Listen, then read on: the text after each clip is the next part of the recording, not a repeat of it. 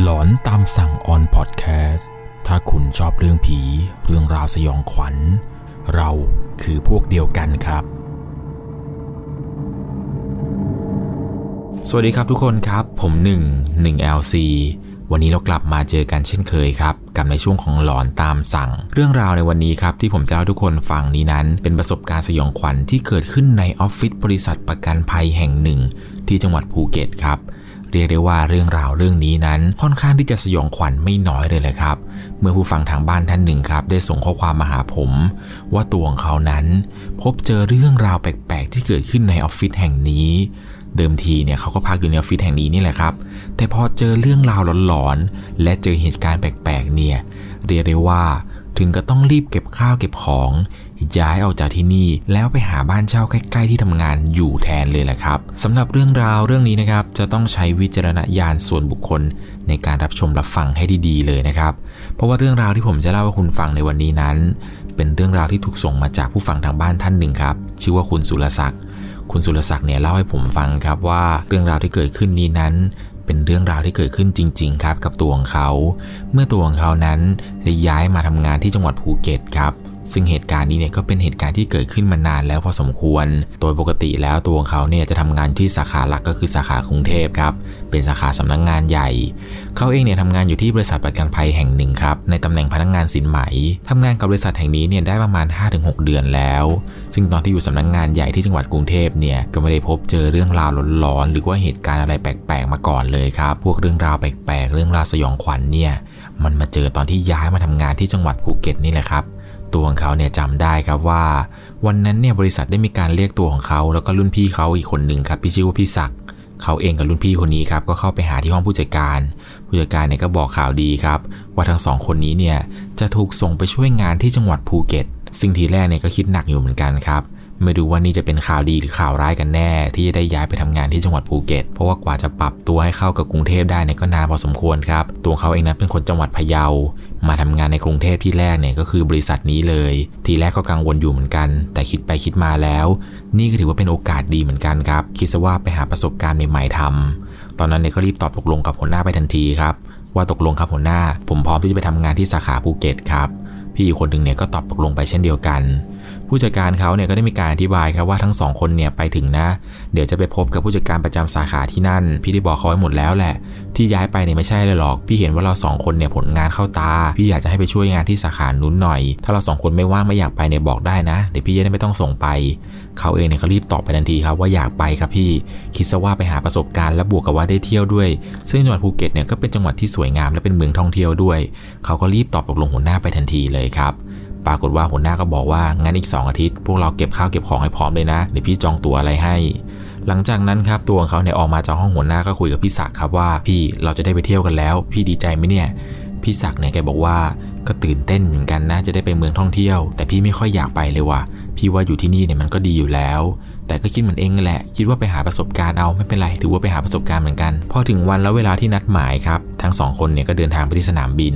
เพื่อบินตรงมุ่งหน้าเข้าสู่จังหวัดภูเก็ตครับไปถึงที่นั่นเนี่ยช่วงเวลาประมาณ5้าโมงหกโมงกว่าๆลงมาจากเครื่องบินเนี่ยด้วยความงงๆ ไม่รู้ว่าจะเดินทางไปตรงไหนตรงช่องไหนดีอะไรยังไง พอรับกระเป๋ารับสัมภาระอะไรเสร็จ ก็เดินออกจากอาคารผู้โดยสารครับ เดินออกไปเนี่ยก็ไปเจอกับผู้ชายคนหนึ่งครับ ซึ่งผู้ชายคนนี้ก็คือผู้จัดการประจำสาขาภูเก็ตนี่แหละครับ ยืนรอพวกเขาอยู่ ไปถึงเนี่ยก็พูดคุยทักทายกันครับ แนะนำตัวอะไรต่างๆ นานากันไป หลังจากนั้นเนี่ยผู้จัดการก็พาทั้งสองคนนี้ เดินไปที่รถครับ ซึ่งรถเนี่ยก็จอดอยู่ไม่ไกลครับ ห่างจากประตูทางออกเพียงแค่ไม่กี่ร้อยเมตรเท่านั้นเอง พอไปถึงที่รถครับ ทั้งสองคนเนี่ยก็ช่วยกันหิ้วข้าวหิ้วของใส่ฝากระโปรงท้ายรถ หลังจากนั้นเนี่ยก็ขึ้นรถไปกับผู้จัดการ ก็ได้มีการคุยกันระหว่างทางครับ ว่าผู้จัดการครับผู้ผมสองคนเนี่ยจะไปพักที่ไหนกันดีครับหัวหน้าพอจะมีที่พักแนะนํำไหมตัวผู้จัดการเองเนี่ยก็บอกว่าไม่ต้องไปหาที่พักที่ไหนหรอก พักกันที่ออฟฟิศนี่แหละออฟฟิศเนี่ยมีห้องพักอยู่ข้างบนไม่ต้องห่วงเลย เมื่อก่อนเนี่ยหัวหน้าก็นอนที่นี่แหละ แต่ตอนนี้หัวหน้าย้ายออกไปแล้ว เพราะว่าหัวหน้าเนี่ยไปเช่าบ้านอยู่ใกล้ๆกับสำนักงานห่างไปไม่ไกล เราสองคนนอนที่ออฟฟิศนี้แหละสะดวกดีไม่ต้องเดินทางไปไหนด้วย ตอนนั้นเนี่ยก็คิดครับว่ามันก็ดีเหมือนกันนะทำงานอยู่ที่นี่แล้วก็นอนที่นี่เลย ไม่ต้องเดินทางไม่ต้องเสียค่าเดินทางด้วย พอไปถึงที่ออฟฟิศครับตัวของเขาเองก็สังเกตได้ครับว่าที่นี่เนี่ยมันเป็นเหมือนกับตึกสำนักงาน 3 ชั้นครับชั้นแรกเนี่ยเป็นออฟฟิศทำงาน ส่วนชั้น2เนี่ยเป็นห้องประชุมแล้วก็ห้องของผู้จัดการเขาครับส่วนชั้น3เนี่ยนี่คือห้องพักสำหรับพนักงานครับ ซึ่งข้างบนเนี่ยก็จะแบ่งเป็นห้องนอน 2 ห้อง แล้วก็มีห้องน้ำตรงกลางห้องหนึ่งกว่าจะไปถึงกันเนี่ยช่วงเวลาตอนนั้นก็ประมาณทุ่มกว่าๆแล้ว ผู้จัดการเนี่ยก็พาทั้งสองคนนั้นเดินขึ้นไปบนชั้น 3 ของออฟฟิศเพื่อพาพวกเขาเนี่ยไปดูครับว่าพวกเขาจะนอนห้องไหนอะไรยังไงกันพอขึ้นไปถึงข้างบนเนี่ยก็ได้มีการจัดแจงกับพี่ศักครับว่าเออพี่ผมขอนอนห้องนี้นะ พี่ศักไปนอนห้องนู้นนะ ผมขอนอนห้องนี้ ทีแรกเนี่ยพี่ศักแกก็จะไม่ยอมครับ แต่เห็นว่าน้องเนี่ยอยากนอนก็ยกให้พอไปถึงข้างบนครับ ผู้จัดการเนี่ยก็เริ่มมีท่าทีที่แป แล้วครับผู้จัดการเนี่ยพูดกับเขาสองคนครับว่า เออเราสองคน เดี๋ยวผมขอตัวกลับก่อนนะ มันเริ่มมืดแล้วอะเดี๋ยวผมขอกลับบ้านก่อนนะ ยังไงก็ลองลองเดินสำรวจดูนะกลางค่ำกลางคืนถ้าได้ยินเสียงอะไรก็ก็แก๊กข้างล่างเนี่ย ไม่ต้องลงมาหรอกนะ อาจจะเป็นเสียงพวกเสียงหนูเสียงอะไรประมาณนี้แหละ นอนต่อไปเถอะจนถึงเช้านู่นน่ะค่อยลงไปทีเดียว ผมไปก่อนนะ เดี๋ยวตอนเช้าเจอกันทีเดียวเลยเดี๋ยวค่อยคุยกันไปละ และหลังจากนั้นครับผู้จัดการเนี่ยก็รีบเดินลงไปจากชั้น 3 ทันที ตอนนั้นเนี่ยตัวของเขาก็งงๆครับว่าผู้จัดการเนี่ยจะรีบไปไหน ยังไม่ทันได้ดูเลยว่าพวกสวิตไฟอะไรเนี่ยจะเปิดตรงไหนอะไรยังไง ผู้จัดการเนี่ยดูเร่งรีบมาก เหมือนกับว่าจะกลัวอะไรบางอย่าง แต่เขาก็ไม่ได้คิดอะไรครับ ในคืนนั้นเนี่ยก็ได้อาบน้ำอาบท่าแล้วก็นอนหลับไปตามปกติเลยก่อนนอนก็มีการสวดมนต์ไหว้พงไหว้พระไหว้เจ้าทงเจ้าที่อะไรกันไป คืนนั้นเนี่ยตัวของเขาเนี่ยบอกว่าเป็นคืนที่นอนหลับสบายมากครับเป็นการนอนต่างถิ่นที่หลับสนิทมากๆในคืนนั้น พอเช้าขึ้นมาครับ ทั้งสองคนเนี่ยก็รีบอาบน้ำอาบท่าแต่งตัว วันนี้เนี่ยเป็นวันแรกครับที่จะเริ่มงานที่ออฟฟิศแห่งนี้ ทั้งสองคนเนี่ยก็แต่งตัวกันอย่างเนี้ยบเลยครับ แล้วก็ลงไปรอผู้จัดการที่ชั้นล่าง เช้าวันนั้นเนี่ยผู้จัดการก็มาถึงครับ ก็ถามตัวของเขาครับว่าเป็นไงบ้าง หลับสบายไหมที่นี่ เขาเองก็ตอบผู้จัดการไปครับว่าหลับสบายดีครับ ผมนอนหลับสนิทเลย หลังจากนั้นเนี่ยผู้จัดการก็ได้มีการแนะนำตัวของเขากับพี่ศักดิ์เนี่ยให้กับคนในออฟฟิศได้รู้จักกันครับ ว่าทั้งสองคนนี้เนี่ยมาจากสำนักงงานใหญ่ จะมาช่วยงานทุกๆ คนที่สาขาภูเก็ตตั้งแต่วันนี้เป็นต้นไป ก็มีการแนะนำตัวอะไรกันไปครับ ในระหว่างทำงานเนี่ยก็มีเพื่อนเรื่องงานอยู่คนหนึ่งที่ถามอะไรแปลกๆ ถามว่าเป็นไงบ้างอะเมื่อคืน เจออะไรปะเขาเองเนี่ยก็งงๆครับ แต่ก็ตอบไปว่าไม่เห็นจะมีอะไรนะครับ พี่ ผมก็นอนกันปกติดี เพื่อนร่วมงานคนนั้นเนี่ยก็มีท่าทีที่แปลกๆครับ เหมือนจะอยากพูดอะไรบางอย่าง แต่ก็ไม่ยอมบอกให้ตัวของเขานั้นได้รู้ พออยู่มาในประมาณอาทิตย์กว่าๆเขาก็เริ่มรู้แล้วเลยครับ ว่าเรื่องราวแปลกๆที่ทุกคนมักจะถามอยู่บ่อยๆเนี่ยว่ามีอะไรเกิดขึ้น ว่ามีอะไรแปลกๆหรือเปล่าตอนที่มาอยู่ที่นี่ ซึ่งเรื่องราวแปลกๆที่ตัวของเขากับพี่ศักดิ์เจอนั้น เรียกได้ว่ามันเป็นเหตุการณ์ที่ไม่สามารถหาคำตอบได้เลยครับในช่วงนั้น เขาเนี่ยเล่าให้ฟังครับว่ามีอยู่วันหนึ่งครับ หลังเลิกงานเนี่ย ตัวของเขาเองกับพี่ศักดิ์เนี่ยก็มักจะนั่งดื่มกันอยู่เป็นประจำอยู่แล้วครับ หลังเลิกงาน ซึ่งตัวของเขากับพี่ศักดิ์เนี่ยก็มักจะนั่งดื่มกันอยู่ที่ชั้นล่างครับ เวลานั่งกินกันอยู่ที่ชั้นล่างทีไรวันดีคืนดีเนี่ยจะได้ยินเสียงคนเดินไปเดินมา อยู่บนชั้นสองบ้าง อยู่บนชั้นสามบ้างบางครั้ง บางวันเนี่ยได้ยินเสียงเหมือนกับว่า มีคนกดชักโครกที่ดังมาจากชั้นสองซึ่งห้องนั้นเนี่ยเป็นห้องผู้จัดการ แล้วผู้จัดการเนี่ยก็กลับบ้านไปแล้วด้วย ซึ่งในระหว่างที่นั่งกินกันอยู่ข้างล่างเนี่ย มันก็จะมักจะมีเสียงที่ดังมาจากข้างบนเสมอ บางวันเนี่ยนั่งเล่นกันอยู่บนห้องอยู่ดีๆ ก็มักจะได้ยินเสียงที่ดังมาจากข้างล่างเป็นประจำ ซึ่งมีอยู่คืนหนึ่งครับ ที่ตัวของเขาเนี่ยตื่นมาเข้าห้องน้ำในกลางดึก ปรากฏว่าออกมาจากห้องน้ำแล้วเนี่ยกำลังจะเข้าห้องนอน เขาได้ยินเสียงครับ เหมือนกับว่ามีใครนั้น กำลังนั่งกินอะไรบางอย่างอยู่ในห้องครัวที่ออฟฟิศซึ่งมันเป็นเสียงช้อนเนี่ยกระทบกับชามครับ ดังแก้งแก้งแก้งราวกับว่า มีใครกำลังนั่งกินอะไรบางอย่างอยู่ข้างล่าง ซึ่งเวลานั้นเนี่ยมันเป็นเวลาตีสามกว่ามันไม่น่าจะมีใครนั้น มันนั่งกินอะไรในออฟฟิศอย่างแน่นอน แต่ก็ไม่ได้เอะใจอะไรครับ คิดซะว่าเป็นเสียงหนูเหมือนที่ผู้จัดการบอก แต่มันก็มีอยู่เหตุการณ์หนึ่งครับเรียกได้ว่าเป็นเหตุการณ์ที่ตัวของเขานั้นถึงกับขนลุกเลยเลยครับ ช่วงเวลาตอนนั้นเนี่ยเป็นช่วงเวลาประมาณตีสองกว่าตัวของเขานั้นรู้สึกหิวน้ำครับ ก็เลยมีการลุกจากเตียง เดินตรงไปที่ตู้เย็นที่ตั้งอยู่ปลายเตียงทันที ในระหว่างนั้นครับตัวของเขาเนี่ยก็เปิดตู้เย็น แล้วก็หยิบน้ำตู้เย็นนั้นขึ้นมากิน กินได้ประมาณครึ่งขวดครับ เขาเองเนี่ยก็ปิดฝาแล้วก็ตั้งไว้บนหลังตู้เย็นเช่นเดิม พอหลังจากนั้นเนี่ยก็กลับมานอนบนเตียงครับ ในระหว่างที่กำลังนอนไปนั้น เขาเนี่ยก็รู้สึกแปลกๆ คราวนี้เนี่ยเริ่มรู้สึกเหมือนกับว่า จะมีใครบางคนนั้นกำลังเดินไปเดินมาอยู่ในห้อง ทีแรกเนี่ยตัวของเขาคิดว่าเป็นพี่ศักดิ์ครับ จะเดินเข้ามากินน้ำเย็นในห้อง แต่พอลืมตาขึ้นมาครับ ปรากฏว่าเสียงที่ได้ยินว่าเป็นคนเดินในห้อง ไม่ใช่พี่ศักดิ์ครับ ภาพที่เขาเห็นเนี่ย เป็นผู้หญิงคนหนึ่งครับ เดินไปเดินมา และแล้วผู้หญิงคนนั้น ก็ไม่หยุดอยู่ที่ปลายเตียงของเขา แล้วผู้หญิงคนนั้น ก็ค่อยๆโน้มตัวลงมาหาเขา เรียกได้ว่า หน้าของผู้หญิงคนนี้กับตัวของเขาเนี่ยแทบจะแนบติดกันแล้วล่ะครับ ผู้หญิงคนนั้นที่เขาเห็นเนี่ยก็พูดครับว่า มึงนะมึงนะมึง ระวังไว้ให้ดี หลังจากนั้นครับตัวเขาเนี่ยก็รีบหลับตา แล้วก็สวดมนต์ครับ สวดเท่าไหร่เนี่ยผู้หญิงคนนี้ก็ไม่ไปครับ เสียงเรียกที่เรียกว่ามึงนะมึงนะเนี่ยยังคงดังก้องอยู่ตลอดเวลา จนตัวเขาเนี่ยไม่รู้จะทำเช่นไรครับ นึกถึงหน้าพ่อกับแม่ครับว่าพ่อแม่ช่วยลูกด้วยช่วยด้วยลูกโดนผีหลอก หลังจากนั้นเนี่ย ผู้หญิงคนที่เขาเห็นนั้นก็ค่อยๆ หายไปครับพอเขารู้สึกตัวได้เนี่ยเขาก็พูดขึ้นมาทันทีเลยครับว่าเดี๋ยวผมจะแผ่เมตตาไปให้เช้ามาเดี๋ยวผมจะทำบุญไปให้นะอย่าหลอกอย่าร้อนผมเลย ซึ่งหลังจากเหตุการณ์เหตุการณ์นี้ครับที่เกิดขึ้นมา ทุกครั้งครับเวลาหลังเลิกงานเนี่ยตัวเขาจะต้องดื่มเบียร์อย่างหนักเลยครับ เพื่อที่ว่าเวลานอนในทุกๆ คืนเนี่ย จะได้นอนหลับไปแล้วก็ลืมเรื่องราวความกลัวทุกอย่างนั้นให้ผ่านพ้นไป จนพี่ศักดิ์เนี่ยเริ่มทักครับว่าทำไมตัวของเขาเนี่ยถึงกับดื่มเบียร์หนักทุกวี่ทุกวันขนาดนี้ เอ็งเครียดอะไรหรือเปล่า เอ็งมีเรื่องอะไรที่ทุกข์ใจหรือเปล่าเนี่ยทำไมดื่มเบียร์หนักขนาดนี้เขาเองเนี่ยก็บอกพี่ศักดิ์ครับว่าไม่มีอะไรครับพี่ ผมแค่เครียดนิดๆหน่อยๆครับเดี๋ยวก็หาย ปรากฏว่าในคืนนั้นเนี่ยหลังจากที่ดื่มเบียร์กับพี่ศักดิ์กันเสร็จ ก็พากันขึ้นนอนกันตามปกติครับ ซึ่งในคืนนี้นั้น ตัวของเขาค่อยพบเจอเรื่องราวแปลกๆอีกครั้งแล้วครับ แต่ครั้งนี้นั้นมาในรูปแบบของเสียงครับ เสียงที่เขาได้ยินในคืนนี้นั้น เป็นเสียงคนเดินไปเดินมาอยู่ที่หน้าห้องครับ ตัวของเขาเองเนี่ยบอกว่าถึงแม้จะดื่มหนักขนาดไหน แต่มันก็ไม่สามารถที่จะลืมเรื่องราวความหลอน ความสยองขวัญที่เกิดขึ้นที่นี่ได้เลยครับจนกระทั่งเช้าวันถัดมา ตัวของเขานั้นเดินไปที่ห้องผู้จัดการครับ เพื่อไปคุยครับว่าผู้จัดการครับ ผมอยู่ที่นี่ผมกลัวมากเลยครับ มีแต่เรื่องราวแปลกๆเกิดขึ้น ผู้จัดการก็บอกว่า เองไม่ต้องกลัวหรอกไม่มีอะไรหรอก เองเครียดหรือเปล่าเนี่ยทำไมดูหน้าซีดๆจัง เขาเนี่ยก็บอกกับผู้จัดการครับว่าผู้จัดการครับ ผมขอลาพักร้อนสักสี่วันได้ไหมครับ ผมอยากจะกลับบ้านไปทำบุญหน่อย ผู้จัดการเนี่ยก็เห็นครับว่าเออตัวเขาเนี่ยทำงานดี ตั้งแต่มาเนี่ยก็ยังไม่ได้หยุดเลย ผู้จัดการเนี่ยก็อนุมัติวันลาพักร้อนให้ครับ เขาเองเนี่ยก็รีบจองตั๋วบินกลับไปที่บ้านทันทีครับ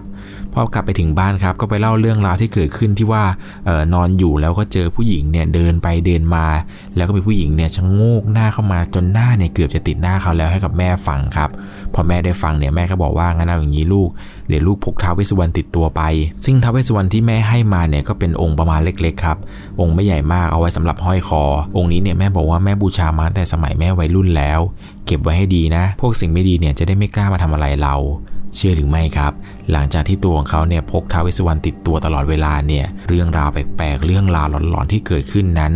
ก็ไม่เกิดขึ้นกับตัวเขาอีกเลยครับ แต่กลับกลายเป็นว่า พวกเรื่องราวแปลกๆ เรื่องราวหลอนๆนี้นั้น มันกลับไปเกิดที่พี่ศักแทนครับ ทีแรกจากที่พี่ศักนอนคนละห้องกับเขาเนี่ยพอมาเจอเรื่องราวสยองขวัญในวันนั้น ถึงกับต้องขอย้ายห้องนอนมานอนด้วยกันกับตัวของเขาตั้งหลายวันเลย ช่วงเวลาประมาณตีสองกว่าตัวของเขาในระหว่างที่กำลังนอนเคลิ้มๆได้ที่เลยครับก็ได้ยินเสียงเคาะประตูครับ เป็นเสียงเคาะประตูที่ดังมากๆครับ ดังปังปังปังแล้วก็ตะโกนเรียกชื่อเขาครับ ตัวของเขาเนี่ยก็สะดุ้งตื่นขึ้นมาปรากฏว่าเสียงเคาะประตูกับเสียงเรียกชื่อนั้น คือเสียงของพี่ศักดิ์นั่นเองครับ เขาเนี่ยรีบลุกไปเปิดประตูให้พี่ศักแกเนี่ยก็รีบวิ่งเข้ามาในห้องนอนด้วยหน้าตาที่ตื่นตกใจมาก เขาเองเนี่ยก็ถามพี่ศักครับว่า พี่พี่เป็นอะไรเนี่ยพี่วิ่งหนีอะไรมา ภาพที่เห็นคือพี่ศักเนี่ยนั่งตัวสั่นเลยครับ ตัวเขาเองเนี่ยค่อยๆปลอบพี่ศักครับว่าพี่เป็นอะไร พี่ศักเนี่ยแกค่อย ๆ เริ่มเล่าให้ฟังครับว่า แกบอกว่าในตอนที่แกกำลังอาบน้ำอยู่นั้น เหมือนกับว่า แกระหว่างอาบน้ำเนี่ยแกจะได้ยินเสียงดนตรีไทยครับ ดังขึ้นมา ทีแรกเนี่ยตัวแกคิดว่าน่าจะเป็นเสียงที่ดังมาจากห้องของเขา ซึ่งเขาเนี่ยน่าจะดูคงดูคลิปอะไรอย่างนี้ไป แล้วก็เป็นเสียงที่เล็ดลอดเข้ามา ซึ่งพี่ศักดิ์เนี่ยเล่าให้ฟังเขาว่าตอนที่อาบน้ำไปอยู่นั้น เสียงดนตรีไทยเนี่ยมันก็ดังขึ้นมาทำเอาพี่ศักดิ์เนี่ยขนลุกเลย แต่ก็ไม่ได้คิดอะไร คิดว่าน่าจะเป็นเสียงที่ดังมาจากห้องเขาก็อาบน้ำไปจนเสร็จ พอหลังจากอาบน้ำเสร็จเนี่ยพี่ศักดิ์แกก็กำลังสวดมนต์จะเข้านอนแล้วแหละครับ ในระหว่างที่พี่ศักดิ์กำลังนั่งสวดมนต์อยู่นั้น ปรากฏว่า แกได้ยินเสียงครับ เป็นเสียงผู้หญิงคนหนึ่งมากระซิบที่ข้างหู เสียงผู้หญิงคนนั้นเป็นเสียงที่เยือกเย็นมากๆครับ ผู้หญิงคนนั้นพูดว่า สวดอะไรอยู่เหรอ สวดอะไรอยู่แล้วผู้หญิงคนนั้นก็หัวเราะครับ ดังฮ่าฮ่าฮ่าหลังจากนั้นครับพี่ศักแกเนี่ยด้วยความกลัว แกก็รีบสวดมนต์อย่างเลยครับนโมตัสสะพระควาโตราโตสัมมาสะแล้วสักพักหนึ่งครับ ก็มีเสียงผู้หญิงคนนั้นเนี่ยดังขึ้นมาอีกครั้งหนึ่ง พูดต่อเลยครับว่า กูก็สวดได้นะ สวดแบบนี้เนี่ยฮ่าฮ่าฮ่าฮ่าแล้วหลังจากนั้นครับนั่นก็คือจังหวะที่พี่ศักดิ์เนี่ยแกทนไม่ไหวแล้วครับ แกรีบวิ่งมาเคาะประตูที่ห้องของตัวของเขา จนตัวเขาเนี่ยต้องรีบตื่นขึ้นมาเปิดประตูให้พี่ศักดิ์เข้ามานอนในคืนนั้น ตั้งแต่เหตุการณ์ในวันนั้นที่พี่ศักดิ์เจอเสียงผู้หญิงมากระซิบที่ข้างหูเนี่ย เรียกได้ว่าทำเอาพี่ศักดิ์นั้นไม่กล้านอนห้องคนเดียวอีกเป็นหลายคืนเลยแหละครับ จนทั้งสองคนเนี่ยเริ่มคุยแล้วครับพี่ว่าเราอยู่ที่นี่ไม่ได้แล้ว ต้องไปบอกผู้จัดการแล้ว พอไปบอกผู้จัดการเนี่ยผู้จัดการก็มีท่าทีที่แบบดูไม่ได้ตกใจอะไรเลยครับ เหมือนกับว่าผู้จัดการเนี่ย จะรู้ด้วยซ้ำครับว่ามีเรื่องราวแปลกๆที่เกิดขึ้นในออฟฟิศแห่งนี้ สรุปว่าเพื่อความสบายใจครับผู้จัดการเนี่ยก็นิมนต์พระมาทำบุญออฟฟิศกัน ซึ่งตอนที่พระมาเนี่ยหลวงตาเขาก็มาสวดมนต์สวดพิธีอะไรต่างๆ ไปครับพอหลังจากเสร็จแล้วเนี่ยหลวงตาก็พรมน้ำมนต์ให้ทั่วออฟฟิศเลยครับพอถึงเวลาที่หลวงตาจะกลับเนี่ยตัวของเขาเองนั้นจะต้องไปส่งหลวงตาที่วัด ก็อาสาขับรถไปส่งหลวงตาครับในระหว่างที่กำลังขับรถไปครับหลวงตาเนี่ยแกก็พูดขึ้นมาระหว่างทางครับว่า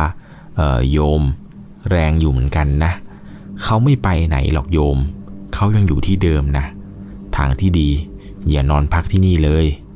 ซึ่งในตอนนั้นเนี่ยตัวเขาก็ตกใจเหมือนกันครับ เพราะว่าไม่ได้บอกหลวงตาเลยครับว่าตัวเขาเนี่ยนอนอยู่ที่ออฟฟิศแห่งนี้ หลังจากวันที่ทำบุญออฟฟิศเสร็จเนี่ยเหมือนกับว่าเรื่องราวแปลกๆเนี่ยเหมือนกับว่ามันจะยิ่งหนักขึ้นไปใหญ่เลยครับ วันนั้นนะครับวันหลังจากที่ทำบุญออฟฟิศเสร็จเนี่ยตัวของเขากับพี่ศักดิ์เนี่ยก็พากันนั่งดื่มกันอยู่ที่หน้าออฟฟิศเหมือนเดิม เพียงแต่ว่าในวันนี้นั้นทั้งสองคนเนี่ยออกมานั่งดื่มอยู่ที่หน้าออฟฟิศกัน ซึ่งในระหว่างที่กำลังดื่มไปนั้นครับ จู่ๆสายตาของเขานั้น ก็ดันเหลือบไปเห็นครับว่า ข้างในออฟฟิศมีผู้หญิงคนหนึ่งครับ นั่งก้มหน้าผมเนี่ยยาวปิดหน้าเลยครับ นั่งอยู่ตรงโซฟาตรงห้องรับแขก ซึ่งในตอนนั้นที่ตัวเขาเห็นเนี่ยก็พยายามสะกิดให้พี่ศักดิ์หันไปมองครับพี่ศักดิ์เนี่ยก็หันไป ทั้งสองคนเนี่ยถึงกับตกใจสุดขีดเลยครับ แรงขาจะก้าวออกมาจากตรงจุดจุดๆนั้นเนี่ยยังไม่มีเลย และแล้ว ผู้หญิงคนที่เขาเห็นนั้นก็ค่อยๆลุกขึ้น แล้วก็เดินขึ้นบันไดหายไปในคืนนั้นเนี่ยตัวเขาบอกว่าไม่กล้าขึ้นไปนอนที่ชั้นบนเลยครับ พากันนอนอยู่ที่ชั้นหนึ่งกับพี่ศักดิ์จนถึงเช้า พอเช้ามาเนี่ยทุกคนก็ตกใจกันครับว่าทำไมตัวของเขากับพี่ศักดิ์เนี่ยถึงมานอนอยู่ตรงนี้ ก็ได้มีการเล่าเรื่องราวให้ฟังครับ เพื่อนร่วมงานคนหนึ่งเนี่ยก็เล่าให้ฟังครับว่า ตรงนี้เนี่ยเมื่อก่อนก่อนที่มาสร้างออฟฟิศอะที่ดินตรงนี้มันยังไม่เจริญ มันยังไม่มีถนนมาตัดผ่านหน้าออฟฟิศเหมือนกับทุกวันนี้ด้วยซ้ำเลย ใครที่เขาฆ่ากันตายบ่อยๆเนี่ยบางทีเขาจะมาศพที่ทิ้งที่นี่แหละ บางคนเนี่ยก็ศพมาขุดฝังอำพางคดีกันเยอะจนสุดท้ายเนี่ยอะไรมันเจริญขึ้นมีถนนตัดพงตัดผ่านเนี่ยเขาก็มาสร้างออฟฟิศกันจนเต็มเหมือนกับทุกๆวันนี้เนี่ยแหละ เมื่อก่อนผู้จัดการก็นอนพักที่นี่ เหมือนกับว่าจะโดนดีเหมือนกันแหละจนสุดท้ายเนี่ยก็ต้องออกไปเช่าบ้านที่อื่นเพราะอยู่ไม่ได้เหมือนกัน ตัวของเขาเนี่ยพอได้ยินเช่นนั้นครับ ก็รีบไปบอกผู้จัดการทันทีเลยครับว่าผมขอตัดสินใจย้ายจากออฟฟิศนี้ดีกว่า ตัดสินใจคุยกับพี่ศักดิ์แล้วครับว่าเราไปหาบ้านเช่าอยู่ใกล้ๆออฟฟิศแทนดีกว่า อยู่ที่นี่เนี่ยไม่ได้แล้วจริง ๆ สุดท้ายครับตัวของเขากับพี่ศักดิ์เนี่ยก็ได้มีการย้ายออกจากออฟฟิศนี้ ไปหาห้องพักอยู่ใกล้ๆกับที่ทำงานแทนดีกว่า เพราะว่าไม่อยากจะเจอเรื่องราวอะไรแปลกๆอีกแล้วแหละครับเป็นยังไงกันบ้างครับกับเรื่องราวความสยองขวัญที่เกิดขึ้นในออฟฟิศแห่งนี้ ที่ออฟฟิศของใครเนี่ยมีเรื่องราวหลอนๆอะไรอีกหรือเปล่าครับ ลองคอมเมนต์ให้เพื่อนๆได้อ่านกันหน่อยนะครับ ว่าที่ออฟฟิศของใครนั้น มีเรื่องราวหลอนๆอะไรแปลกๆอีกหรือไม่ เดี๋ยวออฟฟิศไหนน่าสนใจหรือออฟฟิศไหนที่เจอเรื่องหลอนอีกเนี่ย ผมจะปักหมุดคอมเมนต์นั้นให้ทุกคนได้อ่านกันเหมือนเดิมเลยครับ ก่อนจากกันไปในวันนี้นะครับ ถ้าคุณชอบเรื่องผี เรื่องราวสยองขวัญเราคือพวกเดียวกันครับ เดี๋ยวเร็วๆนี้เราจะมีโปรเจกต์อีกโปรเจกต์หนึ่งนะครับสำหรับคนที่ชื่นชอบพอดแคสต์คุณเนี่ยจะได้รับฟังพอดแคสต์กันอีกในรูปแบบหนึ่งอีกช่องทางหนึ่งนะครับ เอาเป็นว่าจะเป็นช่องทางไหนนั้น เดี๋ยวผมจะมาบอกทุกคนได้รับฟังกันอีกทีหนึ่งนะครับ ใครมีเรื่องราวหลอนๆ มีเรื่องราวแปลกๆ เรื่องราวสยองขวัญที่อยากจะมาแชร์ อยากจะให้ผมมาเล่าในช่วงหลอนตามสั่งเนี่ย ส่งเรื่องราวของคุณมาได้ที่ Facebook 1LC ยังไงแล้วก็อย่าลืมกดไลค์กันด้วยนะครับ ช่วงนี้เนี่ยทุกคนอาจจะ work from home กัน แต่บางคนก็ยังทำงานที่ออฟฟิศกันอยู่ ยังไงแล้วก็ขอให้คุณนั้น รอดจากเรื่องราวหลอนๆที่เกิดขึ้นในออฟฟิศกันนะครับสำหรับวันนี้พระคุ้มครอง สวัสดีครับ สามารถรับชมเรื่องราวหลอนๆเพิ่มเติม ได้ที่ YouTube Channel 1LC ยังมีเรื่องราวหลอนๆอีกมากมายที่เกิดขึ้นในบ้านเรา รอให้คุณนั้นได้ฟังอยู่นะครับ